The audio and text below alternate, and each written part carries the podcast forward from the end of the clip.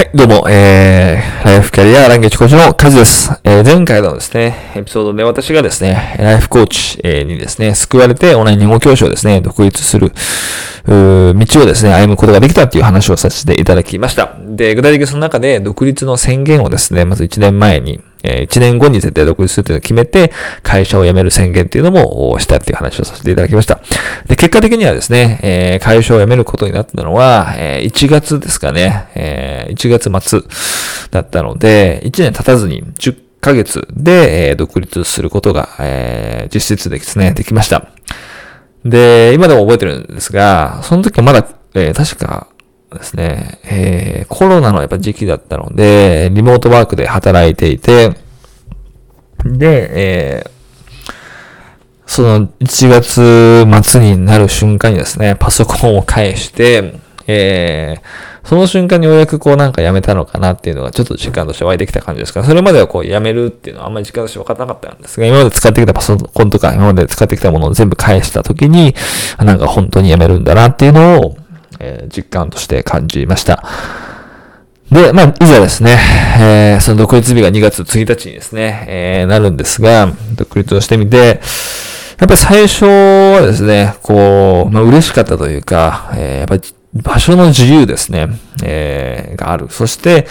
何よりも、誰にもやっぱ縛られてない感覚ですかね。場所の自由もそうなんですけど、誰にもこう、どこにも属してなくて、自分が自由に何でもできるっていう感覚。を、こうやっぱ改めて感じることができて、まあ、本当にこれが自分が求めてたことだなっていうのをすごく感じました。その時のやっぱライフコーチに何回も言ってたんですが、これが本当に自分が求めてたことで、この決断を迷ったけどこれをしてよかったっていうのをですね、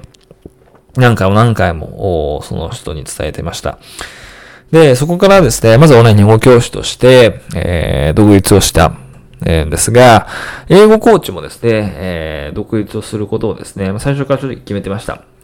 というのも、そのオンライン日本教師だけは何でやってたかっていうと、本業が英語コーチングで、英語コーチング副業禁止って書いてあったので、そういうお金はちょっとさすがに稼いじゃいけない、えー、なと思って、えーお金稼ぎじゃなくて情報発信はしてたんですよね。えー、情報発信だったらもちろん別に何も悪いことではないので、情報発信をして、で、その独立するタイミングで、英語コーチングも実際に始めていきました。で、情報発信をですね、してて本当良かったなと思うのは、自分の思いとかですね、メソッドとかをいろいろですね、その当時はツイッターで伝えていたんですが、そこに共感してくれた方が、え、二人ですね、コーチングに、来てくださって、で、え実際にですね、価値を、え体験を受けていただいて、価値を感じていただいて、コーチングを進めていくっていう形に、えなります。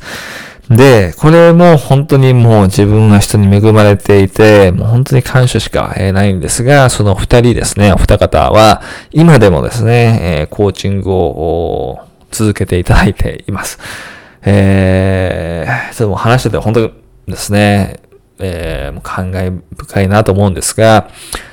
もう3年ぐらいですかね、3、4年も経つんですが、本当にずっとですね、コーチングを取り続けていただいていて、で、英語力ももちろんですね、えー、伸びましたし、で、一方はですね、えー、今、えー、じゃ英語力を伸ばして、というかまあ300点ぐらいからですかね、始めていただいて、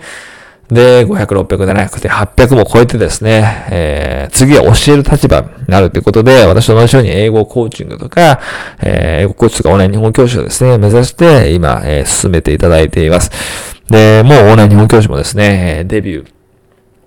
えー、間近なので、えー、もうこれをですね、今撮ってる間もすごく楽しみなんですが、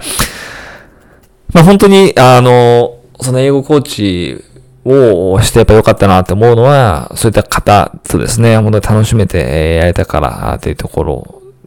ですね。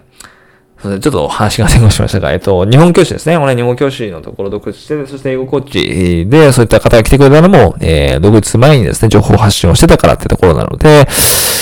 まあ、例えば今会社でですね、副業とかダメな人も、情報発信はですね、やっぱりある程度やっていた方が準備とかもできるので、えー、ものすごくおすすめです。で、私の場合はオンライン語教師として独立ですね、もちろんそこは収入が入ってたんですが、そこをプラスでですね、英語コーチングを始めていて、もちろん最初オンライン語教師の方が圧倒的にですね、生徒さんが多かったのも、その当時50人ぐらいいたので、えー、50対1とか50対2っていう感じだったんですが、その割合がですね、どんどんどんどん英語コーチの方をですね、中心にやっていて、えー、50対3、50対4、50対5、50対5、えー、50対6、50対10ですね、最後55、最後じゃないですね、途中で55まで行って、まあ途中で半分半分ぐらいにするっていうのがですね、目標だったので、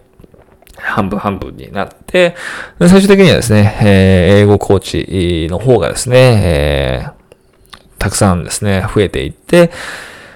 で、えー、まあ逆転したっていう形ですね。まあ、私としては正直自分が頑張った英語の方がパッションはやっぱり入れやすかったので、まあオンラインも教師もすごくメリットですね、楽しめたところあったんですが、えー、最終的に英語の方をメインでやっていたって形になります。で、えー、で、今はですね、こう、日本語教師とか日本語コーチになりたい人を、まあ、指導させていただいている。え、まあ、コーチングさせていただいているっていう形なので、まあ、言語のコーチングもあるんですが、言語指導したい人の、まあ、キャリアコーチングっていうのもですね、えー、中心に、えー、進めています。っていう形で本当にもう独立してからはですね、やっぱり場所の自由ももちろんそうなんですが、本当にですね、いろんなえ自由を手に入れることができました。で、まず、もうエピソード最初の方のですね、目標のところで言うとですね、英語を話せて自由に仕事をかしたい。そして自信を得たいっていうところからですね、始まった旅なんですが、英語はですね、もう自分が望んでた以上にですね、聞けたりだとか話せるようになりましたし、えー、とにかく満点もですね、実はオンライン日本教師として独立するのとほぼ同タイミングで取ることができました。そして、えー、英語をですね、こう使ってとか言語を使って、えー、自由に仕事がしたいっていうのもですね、えー、実際独立して、オンライン日本教師として英語コーチとして、え、叶えることができたので、まあ本当に長期的にコミットすれば、本当にこう願ってたことが叶うんだなっていうのをですね、改めて、えー、その時思いました。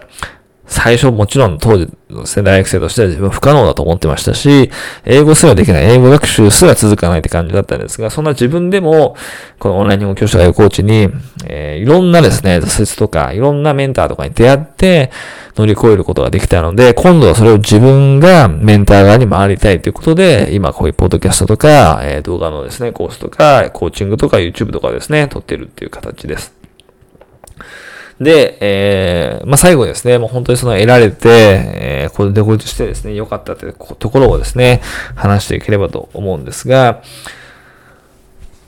この場所の自由もそうなんですが、やっぱりこう、人の自由とか、えー、時間の自由っていう形、いろんな自由が、やっぱりこう、日本語教師とか英語コーチを通して得られたっていうのはすごく大きいかなと思います。やっぱり好きな時間にですね、働くことができているので、えー、例えば、まあ今はですね、これ撮ってるのはギリシャにいるんですが、ギリシャにいるような状況でも、時間を調整して、えー、問題なくですね、英語コーチングとかも進められてますし、あとはですね、やっぱ人ですね。もう本当に何よりも人と、人を選べたというか、自分が好きな人、自分と合ってる人、自分と考えが似てる人、自分と同じようなビジョンを持ってる人と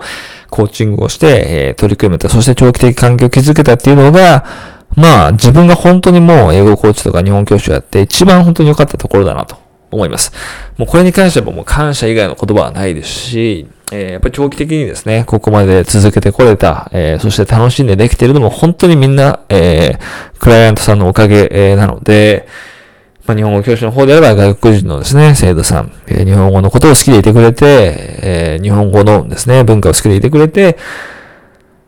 まあ、そういった思いですね、えー、受け取りながら、えー、楽しんでですね、いろんな国の人と今まで働いてくることができました。そして、英語コーチの方ではですね、こう、 TOEIC を使いながらでも実力の英語を伸ばしたいとか、えー、英語学習を超えて自信をつけたいとか、継続力をつけたいとかっていうですね、同じ志を持っている方、でもっと言うと、英語コーチとか日本語教師として同じようにですね、言語を指導できるようになりたいっていうですね、志を持っている人と、楽しみながら、そしてコミットしてですね、えー、コーチングを進められているのも、本当にそういったクライアントさんのおかげなので、人に、え、救われてる。え、もう本当にその一言に尽きるかなと思います。私はまあメンターもですね、今まで、え、出会ってきた。今までのやっぱりこう自分を変えてくれた出会いっていうのが人だったので、え、最初の英語学習のですね、結果を変えてくれたのも一人のメンター。そして自分が同じ日本教師としてですね、副業で独立できたのもそのメンターとの出会いですし、自分がこれまで楽しんでですね、え、言語を教えたりだとか、え、コーチングできたのもやっぱりその人、クライアントさんのおかげなので、えー、私の旅はですね、本当にその人との出会いに、恵まれてた、そこに本当に尽きるなと思います。で、その人との出会いが、一人の人との出会いが本当に一人の人生を変えるっていうのは、やっぱり自分の経験を持ってですね、えー、すごく感じているので、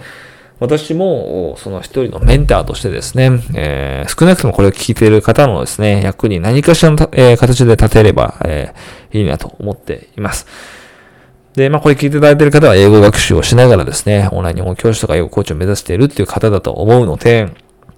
ぜひですね、何か、えー、サポートできることがあれば、えー、ですね、メッセージとか、えー、おっしゃっていただければと思いますし、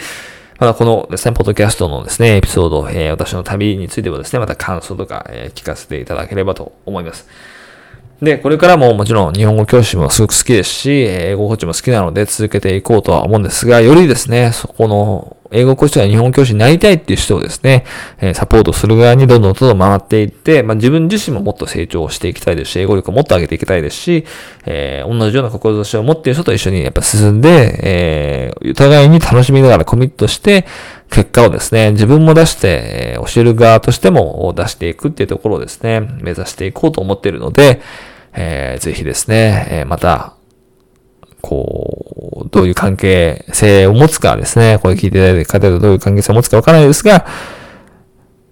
よろしくお願いしますというのをですね、え、最後にお伝えさせていただければと思います。という形でですね、え、今回のシリーズですね、私が英語学習を始めたきっかけで、英語キャリアですね、言語指導のキャリアを始めたきっかけから始まって、独立するまでの話ですね、え、をさせていただきました。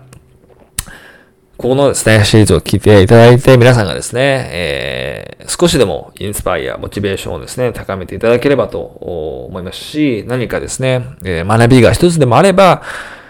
それはすごく私としては嬉しいことなので、そういった学びが、学びがあれば、えー、幸いです。それではですね、えー、今回のシリーズですね、私の言語指導者としての旅、そして英語学習者としての旅の話はですね、一旦終わりにしようと思います。ここまで聞いていただきありがとうございました。